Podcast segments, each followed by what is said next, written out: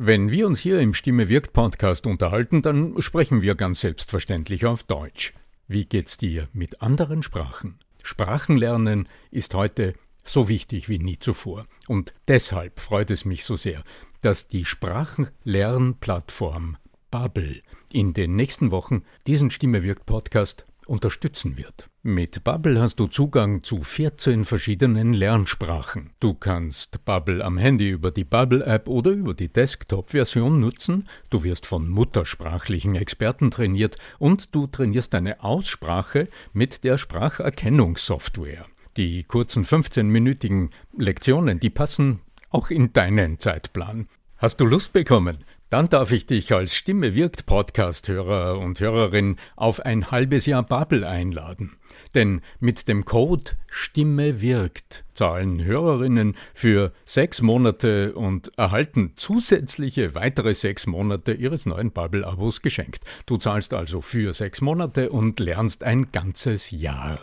Infos und den Code einlösen kannst du auf bubble.com slash Stimme wirkt. So, und jetzt zu unserem heutigen Thema. Kann schon eine kleine Prise Humor deine alltägliche Kommunikation auf ein neues Niveau heben? Aber was heißt eigentlich Humor? Heißt das Witze erzählen und witzig sein? Diese und ganz andere Fragen richte ich heute an Eva Ullmann vom Deutschen Institut für Humor. Bleibt dran. Der Ton macht die Musik. Der Podcast über die Macht der Stimme im Business mit Arno Fischbacher und Andreas Giermeier. Für alle Stimmbesitzer, die gerne Stimmbenutzer werden wollen. Humor ist einfach eine komische Art, ernst zu sein. Lese ich auf deiner Webseite die Worte von Peter Ustinov. Liebe Eva Ullmann, ganz herzlich willkommen im Stimme wirkt Podcast. Ich bin sehr, sehr froh, dich hier zu haben. Ich bin sehr neugierig auf unser Gespräch. Liebe Eva, wie ist es mit dem Humor? Wie kommst du zum Humor, liebe Eva Ullmann? Ja, danke für deine schöne Einladung, lieber Arno. Ich habe tatsächlich als Pädagogin zum Abschluss, meine Abschlussarbeit, meine Diplomarbeit über den Humor in der Beratung geschrieben. Mich hat interessiert, inwiefern Therapeutinnen und Therapeuten Sigmund Freud, Virginia Satir, Paul Watzlawick. Also ich komme so aus der pädagogischen, therapeutischen Ecke ursprünglich, bevor ich in die Unternehmensberatung und in die Fortbildung gegangen bin und habe da meine Handwerkszeug gelernt und meine Ausbildung und fand Humor als Handwerkszeug äh, super spannend. Es gab zum Entsetzen meiner Professoren zwei Studien, zwei Bücher, die sagen, da kann man nicht wissenschaftlich arbeiten. Ich habe gesagt, ich mache das trotzdem in allem Unperfektionismus und seitdem hat mich das Thema nicht mehr losgelassen. Genau und fand, dachte dann so, wie, wie, wie, hab dann aber noch eine Weile gebraucht, um, um zu überlegen, wie kann man Humor trainieren. Ich dachte, man, man kann Kommunikation trainieren. Das Kommunikationstraining hat inzwischen ja eine ganz lange Tradition, da muss man doch auch Humor trainieren können. Und dann habe ich da ganz unstrukturiert und chaotisch angefangen und das dann so nach und nach entwickelt. Also von äh, Chaos ist, wenn ich auf deine Webseite schaue, auf die Webseite des Deutschen Instituts für Humor. Von Chaos ist da äh, nichts zu finden, ja. sondern ganz im Gegenteil. Da finde ich ein, ein wohlstrukturiertes Unternehmen, das sich, das sich offensichtlich sehr, sehr erfolgreich darum kümmert, dass äh, in deutschen Unternehmen der, hervor, der Humor hervorgekitzelt wird. Oder wie verstehe ich genau. das? Genau. Und es war ganz spannend. Es waren so die ersten Lehrkräfte und äh, Ingenieure da und die haben gesagt, Frau Ullmann, Sie sind total sympathisch, ja, aber das Training ist noch total unchaotisch. Ich weiß noch gar nicht, warum ich was mache. Und dann haben wir natürlich angefangen, auch, wir haben das Konzept immer weiterentwickelt und geguckt, was können Grundlagen sein, was Techniken, was, was braucht man für eine Struktur, um eigentlich ja was sehr also Humor wirkt ja auch unstrukturiert oder chaotisch oder überraschend oder irritierend. Ja, es geht ganz oft um nicht Logik, sondern um eben den Seitenweg, die Überraschung, die Irritation. Und das aber so in kleinen Schritten auch so verdaulich zu machen. Also da haben wir es dann in mehrere Brotscheiben geschnitten und geguckt, wie, wie wird es leichter verdaulich. Ja, da, genau, das sozusagen auf der einen Seite das kreative, chaotische, unlogische und auf der anderen Seite die Logik. Also ich muss auch bei, bei bei Entscheiderinnen Entscheidern, bei Geschäftsführungen natürlich auch immer sehr logisch argumentieren, was bringt Humor, ja, was bringt ein Humortraining, ähm, mehr Aufmerksamkeit, mehr Vertrieb, mehr Verkauf, äh, bessere Teambuilding, also so ist eine ganz logische Argumentation eigentlich für was, was dann ein sehr unlogisches, also das Training der Unlogik, der Überraschung. Das ist ja auch der Punkt, der mich so heute in unserem Gespräch ganz äh, speziell interessieren wird, denn wir kennen uns aus dem Club 55, aus der European Community of Experts for Marketing and Sales, wenn ich das richtig wiedergebe. Genau. Also ein Verband oder ein Club, ähm, wie wir uns nennen, in dem sich Menschen zusammengetan haben oder zusammentun. Ja, um was eigentlich? Also um möglichst interessante Impulse zu setzen, so dass Menschen wachsen können und dass auch Unternehmen wachsen können. Aber da schließt sich die Frage an, Eva, lässt sich Humor denn überhaupt trainieren? Und das ist eine ganz häufige Frage, Arno. Das ist natürlich völlig berechtigt, weil das ist so eine ganz typische erste Frage, mit der viele Menschen zu uns ins Seminar kommen denn man hat so im Alltag das Gefühl, es gibt Menschen, die haben einen schönen Zugang, die haben einen Humor, die haben eine Witzigkeit, die, die arbeiten mit Überraschung. Und dann hat man das Gefühl, es gibt Menschen, die tun sich damit ein bisschen schwerer. Meistens gehört man selber natürlich nicht zu denen, die sich ein bisschen schwerer tun, sondern man hat so das Gefühl, auch mein Humor ist ganz gut, bis man so auf jemanden trifft, dessen Humor man überhaupt nicht versteht. Es ist ja so, dass wir Humor alle gelernt haben und tatsächlich auch trainiert haben. Wenn ich Kindern, mein Sohn ist jetzt sechs, wenn ich dem über die Schulter gucke, dann trainiert er tatsächlich viel. Der merkt, wir erzählen Geschichten, der merkt, wir lachen über Dinge, die er tut oder wir lachen über Dinge miteinander, die wir als Erwachsenen tun. Und er äh, versucht das natürlich zu reproduzieren oder mit Absicht zu machen. Er wiederholt das, er macht was Neues. Dieses, ne, ich lerne, dass ein Tisch ein Tisch ist und ein Löffel ein Löffel. Und ich äh, sage zum Tisch, das ist jetzt mein Löffel. Also so, äh, wir fangen als Kinder an, natürlich Dinge zu begreifen, Dinge zu lernen und dann eben auch damit zu spielen. Und ich weiß gar nicht, wie wir dann zu diesem Glaubenssatz kommen, Humor wäre eine genetische Begabung und, und nie trainiert oder gelernt. Tatsächlich ist es wie Laufen lernen. Man übt es immer, man lernt es. Und sicherlich gibt es auch Familien, wo jemand sagt, hör mal auf mit dem Quatsch. Ne? Oder wo es Lehrkräfte gibt, die sagen, Humor ist erstmal nicht relevant, ist nicht wichtig für den Unterricht, ist nicht wichtig für das Zusammenleben. Und es gibt Menschen, die bewahren sich das, dieses äh, Humor. Also wir haben Humor gelernt. Und das können wir natürlich als Erwachsene auch. Bei manchen ist er ein bisschen eingeschlafen.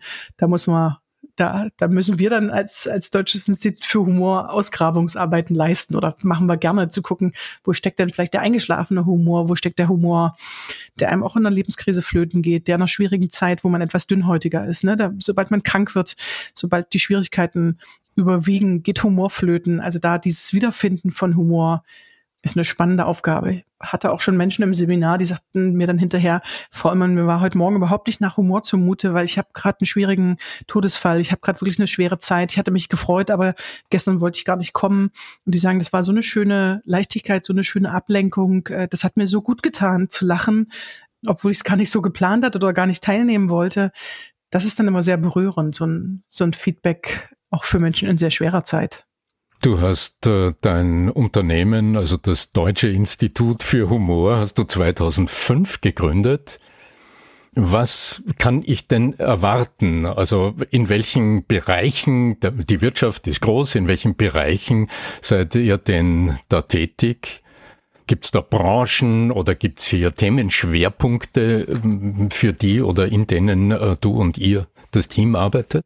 Also erstmal sind wir ein Fortbildungsinstitut mit einem sehr originellen Namen. Ja, das heißt, ganz klassisch sind wir, kann man sich das gut vorstellen, dass wir in der Weiterbildung, in der Fortbildung vom Mittelstand bis zum großen Konzern überall auch tätig sind, wo Kommunikation verbessert werden soll, es um Reklamationsgespräche, schwierige Gespräche, äh, schwierige Teamsituationen, also alle Facetten der Beziehungsgestaltung und der Kommunikation, die sind auch bei uns als Kunden da und fragen an. Und uns war von Anfang an wichtig, so ein klassisches Kommunikationstraining oder so ein klassisches Training zum Reklamationsverhalten eben auch humorvoll zu gestalten, weil Humor für uns schon immer ein Lernbeschleuniger und ein Lernvertiefer ist.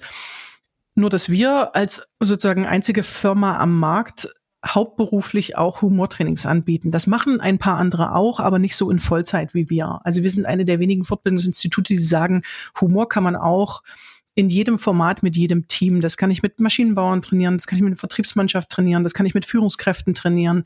Die Humor in ihre Präsentation einbauen wollen, mit einem Pflegeteam, mit einem medizinischen Team, mit Chefärzten. Da ist die Ausrichtung und der Schmerz, den man mit Humor lösen möchte, die, die Auftragsklärung ist natürlich wie bei allen anderen immer sehr, sehr unterschiedlich. Manchen Vertriebsteams geht es einfach gut, die sagen, wir wollen nicht das hundertste Training zu Kommunikation machen, wir wollen es trotzdem verbessern. Humor klingt super sexy, toll, haben wir noch nicht gemacht, klingt nach Spaß.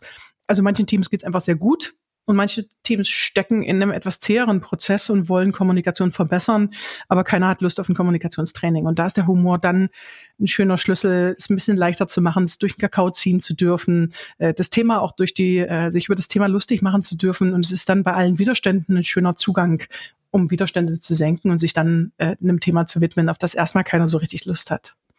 Von daher haben wir gar keine mhm. spezifische Branche, sondern wir arbeiten natürlich viel mit Führungskräften, weil die Geschäftsführung, wenn die Vorstände, Aufsichtsräte und Geschäftsführung Humor nicht zulassen oder sagen, wo Humor gemacht wird, wird noch nicht genug gearbeitet. Also wenn es so alte, tatsächlich patriarchale Grundsätze gibt von ähm, Arbeit ist spaßfrei, da brauche ich dann tatsächlich überhaupt nicht mit der mittleren äh, Führungsmannschaft oder mit den Mitarbeitenden anzufangen, weil dann ist Humor eh verboten. Dann wird es so hinter, durch die Hintertür gemacht oder wenn der Chef oder die Chefin aus der Tür raus ist. Deswegen fangen wir natürlich gerne bei der Führung an und dann arbeiten wir ganz oft auch mit ähm, dem mittleren Management, um zu gucken, was, was kann Humor für das Unternehmen leisten. Und manchmal ist es wirklich die, der Verhaltensbereich und manchmal kommen wir aber auch über das Marketing. Da sind ja inzwischen Unternehmen auch haben Unternehmen wirklich auch spannende Wege beschritten. Und wir sind dann aber diejenigen, die gucken, wie, was heißt das Marketing nach außen, das sehr humorvoll ist für die Organisation nach innen. Also welche Herausforderungen, ja, wenn die BVG lustige Werbung macht, sind jetzt nicht 17.000 Leute der BVG lustig. Und da kommen wir dann oft ins Spiel zu gucken, wie kann man das nach innen vorwärts bringen, wie kann man das entwickeln, was heißt das für Kommunikation, was heißt das für Unternehmenskultur. Ja, ich stelle mir gerade die Frage, wie schaut das dann praktisch aus? Also wenn, also wenn du jetzt äh, irgendwo mit Menschen arbeitest, bei denen der Grundsatz heißt, der, der Humor, das Lachen ist im Keller versteckt oder was ein Widerspruch heißt, hast du vielleicht so ein praktisches Beispiel, Beispiel für mich. Total gerne. Also für mich kommt immer darauf an, möchtest du als Arno äh, jetzt mehr Witz zu deiner Person auf die Bühne oder in den Podcast oder in das Training bringen, dann würde ich sehr bei deiner Person anfangen und gucken, äh, welche Stärken hast du, wie siehst du aus, was sind Offensichtlichkeiten, wo kommst du her, ja, der Salzburger äh, Akzent, den man ja kaum hört, aber so deine, deine Historie, deine Herkunft. Und dann würde ich in so einfache Übertreibungsübungen gehen, also Hobbys von dir größer machen, Stärken, Schwächen, äh, Offensichtlichkeiten, äh, ähm, ich sage immer sehr plakativ, wie schön, wie hässlich. Ja, alles, was sehr schön und was sehr hässlich ist, kann man weiter übertreiben. So Stärken und Macken, da kommt schnell Humor auf. Dass man gewissermaßen über Unzulänglichkeiten dann lachen auch stärken. kann. Also, also auch die Selbstironie. Ja, so, sowohl ne, das, das, das Heldenhafte als auch das, äh, die alltäglichen Missgeschicke. Es hat beides Humorpotenzial. Also zu gucken, ich als Frau komme aus der Ecke von Bitterfeld-Wolfen, ich bin kräftig, ich bin sehr herzlich, ich bin sehr zugewandt. Das heißt, ich kann äh, auf der einen Seite äh, dieses größer machen, zu sagen, wenn, wenn ihr bei mir seid, ähm, ich bin eigentlich die freundlichste Frau auf dem ganzen Planeten, ja, bei euch wird es mir total gut gehen, egal wie schlecht es euch gerade geht. Ich werde äh, ich mache hier quasi so ein, so ein kuscheligen Adventswochenende in drei Stunden Seminar. Also ich kann was ganz Positives größer machen, um, um einen Schmunzler zu kriegen.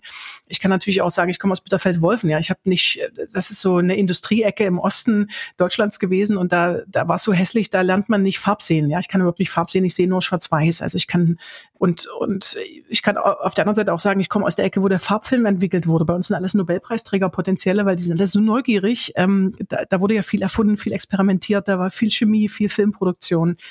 Äh, also ich kann jeden mhm. Aspekt deiner Person, das, diesen Weg würde ich gehen, wenn du sagst, ich als Redner, ich als Podcaster, ich möchte gern mehr Humor zu meiner Person in, ins Gespräch bringen. Eine andere Richtung ist, wenn ich, wenn ich mit einem Team arbeite, dass ich natürlich nach Übungen lange gesucht habe und das auch immer wieder ergänze, die schnell eine Leichtigkeit reinbringen. Also ich lasse Übungen, ich lasse Menschen, ähm, also habe ich zum Beispiel aus der systemischen Beratung, die sind auch aus dem Improvisationstheater, dass, dass Menschen Wort für Wort Übungen machen oder Übungen, wo sie einen Buchstaben weglassen. Also recht einfache Übungen, die ich in Dreier-, Vierer-Teams gut machen kann. Dinge für ein Badezimmer neu erfinden, kreative Problemlösungen. Also, dass ich nach Übungen suche, die ich kleinschrittig dann auch mhm. einfach anleite, bei denen man schnell Freude hat oder Spaß oder bei denen bestimmt eine bestimmte Leichtigkeit rein kommt. Und dann gucke ich, was ist da passiert, damit es lustig und damit es humorvoll wird. Und das ist ganz schön, weil, sie, weil wenn man den ganzen Tag tatsächlich Übungen macht, die einen recht gezielt in Leichtigkeit bringen, dann hat das natürlich sofort einen Effekt auf die Gruppe. Ja, die merkt, die Gruppe merkt, das ist ansteckend. Und ich versuche so eine gute Mischung zu machen aus wir erleben was Humorvolles und wir reflektieren dann ganz kurz, was ist hier passiert, warum finde ich das lustig, weil was größer gemacht wurde, weil was zusammenkommt, was nicht zusammenpasst, weil das eine Überraschung war, weil derjenige was gesagt hat, was ich nicht erwartet hatte. Also dieses, wenn man nur reflektieren würde, würde man nicht lustiger werden. Wenn man nur Gags macht oder praktische Humorübungen, dann kann man immer noch nicht besser Humor. Und diese, diese Kombination mit einer gewissen Leichtigkeit immer wieder auch ausprobieren, das führt mich ja auch zu einem Missverständnis. Ich kann mir vorstellen, dass du das auch ab und zu hörst, dass Humor mit Witz verwechselt wird. Das ist ja eine gute, äh, das ist eine ganz offene Frage. Ne? Beim Deutschen Institut für Humor ja, habt ihr da so lernt mal hier Witze erzählen. Tausend, ja. Forscher in weißen Kitteln, die so Witze analysieren. Ich so ja ja und das ist auch, weil es überhaupt nicht total dröger, dröge Institutionen ja mit so Ordnern und äh, Registernummern, wo man so Witze ziehen kann.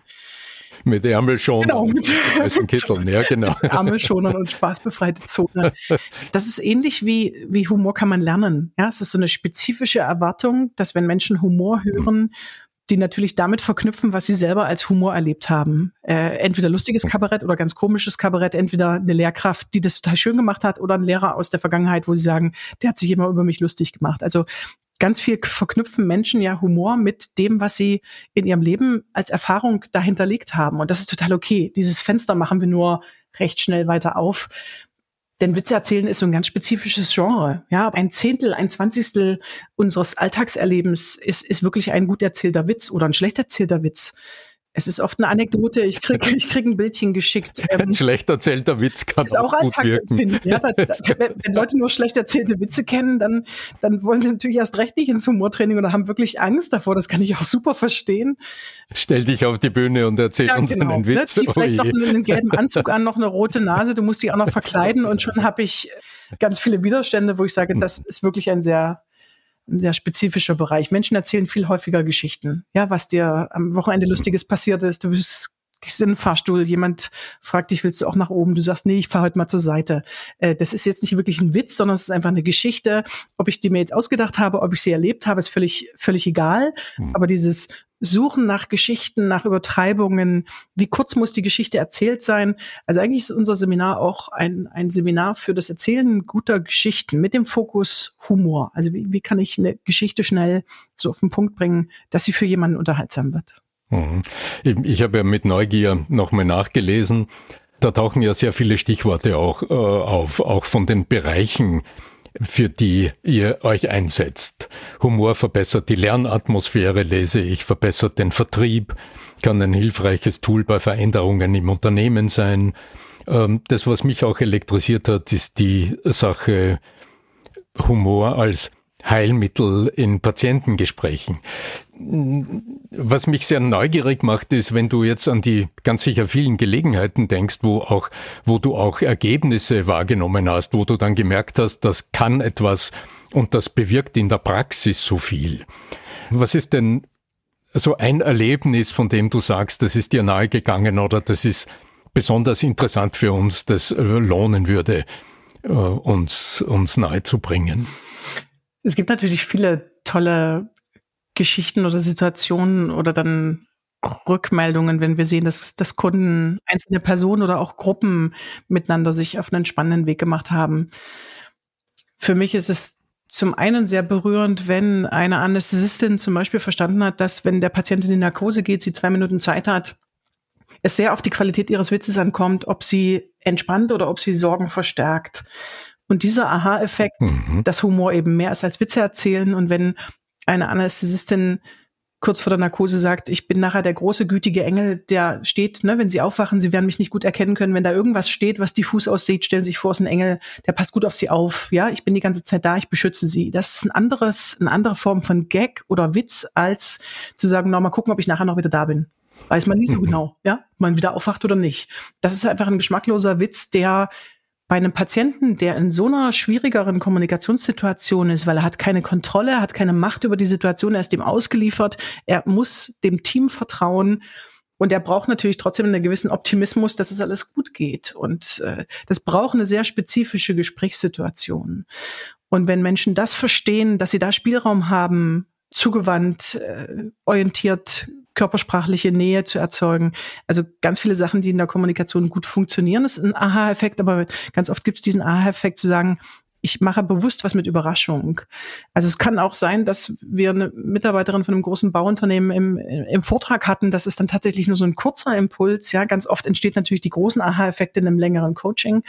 Aber manchmal ist es wirklich auch nur ein Vortrag, wo hinterher eine, eine Kundin sagt, das war so ein schöner Moment zu wissen, oder diese Tür aufzumachen, ich kann mit Absicht mit Überraschung arbeiten, dass sie das jetzt in ihren äh, Social Media Posts macht, dass sie das in ihrer Präsentation, dass sie es gleich in die nächste Besprechung einbaut, also diese diese Lust nach was zu gucken, was eigentlich gar nicht zum Thema passt und damit Überraschung auslösen.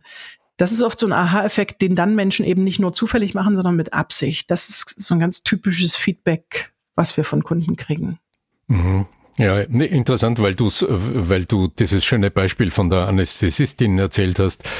Ich habe äh, offensichtlich, also die die Dame, die mich in den Schlaf geführt hat bei so einer kleinen Operation vor einigen Monaten, wo der, ich weiß nicht, so die Maschine ferngesteuert da in meinem Bauch ein bisschen herumgefuhrwerkt hat, die hat offensichtlich einen Kurs bei dir gemacht, denn die hat das in, in einer ähnlich glänzenden Art und Weise gemacht, dass ich mit einem Schmunzler äh, mein Bewusstsein aufgegeben habe. Ja, großartig. Ja, wirklich äh, irgendwie berührend. Das umfasst natürlich in so einem längeren Coaching-Prozess oft noch viel mehr als den Humor. Ja, wenn, wenn ein Redner oder eine Führungskraft zu mir kommt und sagt, ich möchte gerne mehr Humor auf die Bühne, dann gucke ich mir einen Vortrag an, dann gucke ich mir so eine typische Präsentation an. Und dann gucke ich natürlich ganz viel, äh, auch, auch in deinem Expertenfeld, ne? wie wirkt die Stimme auf mich? Ist das eher jemand, der sehr gleichbleibend spricht? Ist das jemand mit einer hohen Stimmmodulation? Erzählt ja schon Geschichten, bleibt er sehr bei den Fakten? Wie ist die Körpersprache? Wie ist die Redehaltung? Also hat jemand klar möchte er Angst machen, möchte er Optimismus vermitteln. Also es gibt für mich natürlich mit 20 Jahren Bühnenerfahrung ganz viele Dinge, die auf mich wirken, wenn ich mit jemandem arbeite. Und ein Aspekt ist Humor.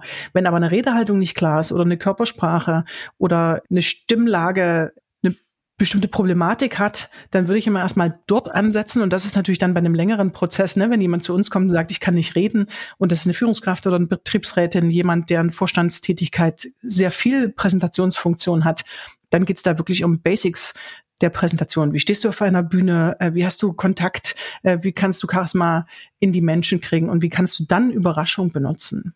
Und dann ist oft eben die Kombination zu sagen, oh, ich habe besser reden gelernt, ich habe nicht mehr so eine Angst vor Präsentationen und ich kann auch noch eine Überraschung, eine Übertreibung, eine Geschichte, die es witzig macht. Ich kann mich auf die Schippe nehmen, ich kann aber auch mein Publikum humorvoll gut dastehen lassen. Das ist dann oft so eine Kombination, die natürlich sehr berührend ist, wenn man merkt, dass Menschen da vorwärts kommen. Mhm, also, dass die innere Haltung im Grunde sich verändert, den Zuhörern gegenüber, den anderen gegenüber. Und oft auch mhm. was, wo, wo Menschen im, im Zweiergespräch ganz leicht und ganz humorvoll sind, aber sobald sie auf eine Bühne gehen, und das ist eigentlich egal, ob ich bisher Rechtsanwälte oder Führungskräfte oder Aufsichtsräte hatte, dass manche mit dieser Bühne, mit dieser Präsentation sowas Humorloses verbinden, dass sie oft einen Teil ihrer Person unten am Bühnenrand lassen und, und äh, sozusagen, ich muss ihnen gar nicht Humor neu beibringen, aber diesen Mut zu haben, diese Berührung, diese Nahbarkeit, diese Verletzlichkeit, äh, dieses sich humorvoll zeigen, mit auf die Bühne zu nehmen und sich da sicher zu fühlen, das ist ein ganz, ganz schöner Prozess. Mhm. Eva, weil du äh, gerade jetzt von der Bühne sprichst, es ist in der Tat ja so, dass viele meiner Kunden sich im Coaching die Vorbereitung für einen Vortrag oder auch so wie heute äh, auf einen Pitch oder auf so eine hochgepitchte äh, 15-Minuten-Situation bei einer internationalen Tagung vorbereiten. Was wäre denn ein ganz praktischer Tipp jetzt, wenn jemand dabei ist, sich einen Vortrag äh, vorzubereiten? Wo ist denn eine einfache Möglichkeit, den Humor, den jemand vielleicht ja ohnehin hat, auch zur Geltung zu bringen auf der Bühne?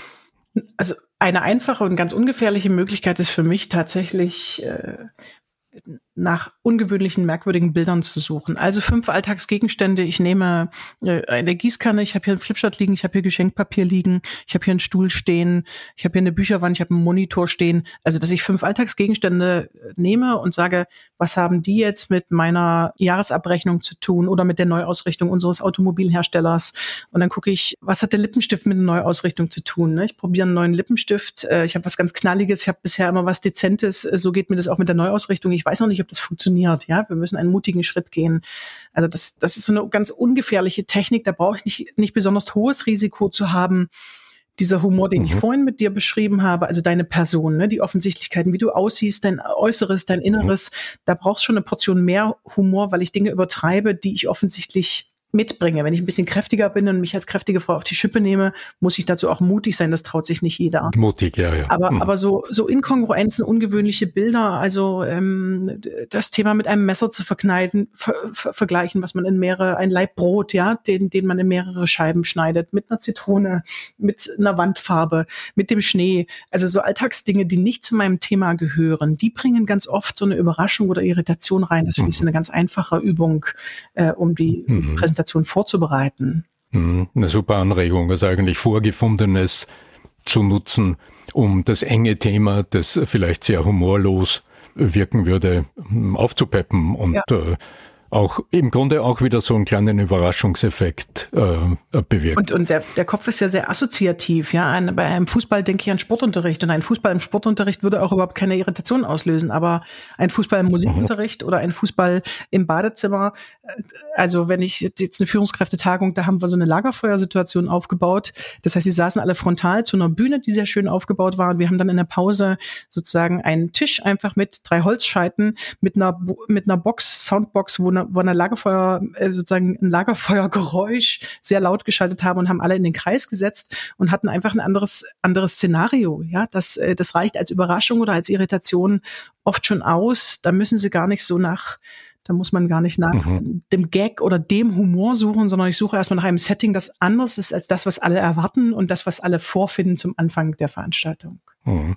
Eva, wenn ich jetzt äh, mehr Informationen haben will, also wenn ich mich näher informieren will über deine Vorträge, über eure Beratungen, äh, ihr macht auch Shows, ihr macht, äh, macht Trainings, äh, auch Coachings, wo finde ich euch? Und welche Infos kann ich mir dort holen? Also das Schöne ist, das Deutsche Institut für Humor oder Institut für Humor oder Spaßkombinat ist eigentlich relativ egal, was man eingibt im Internet. Man landet relativ schnell bei, bei Spaßkombinat. Spaßkombinat, glaube ich noch nicht. Spaßkombinat aus Bitterfeld. Genau. Ein Freund von mir sagte, Eva, du aus Bitterfeld, du müsstest doch eigentlich das Spaßkombinat haben. Das ist auch ein Gag. VEB Spaß. VEB Spaßkombinat. Das also Institut für Humor, man muss jetzt gar nicht das ganz korrekt eingeben. Die humorinstitut.de Adresse ist so der schnellste Weg, uns zu finden. Ähm, man kann, wenn man eher so zwei, drei Minuten möchte, auch schnell unter YouTube fündig werden, wo man so in Humortechniken reinschnuppern hm. kann. Das ist ein ganz konkreter und praktischer hm. Kanal. Und äh, bei LinkedIn gibt's äh, verfolgen, posten wir ganz oft so tagesaktuelle Humorentdeckungen, ne? wenn auch ein Promi mal mit dem Humor daneben mhm. gegriffen hat oder ein Verbandsvorsitzender, wie es jüngst passierte, äh, sich im Humor mit seinen Gästen vergreift, ne? wenn Christian Lindner einen Altherrenwitz macht. Äh, das kommentieren wir auch sehr, sehr gerne. Da gibt es so tagesaktuelle Humorimpulse, wenn man, wenn man so eine kleine Dosis täglich braucht. Super. Eva, ich werde es in den Show Notes ähm, äh, für euch da draußen, die ihr zuhört, äh, in den Show Notes werdet ihr entsprechende Links finden.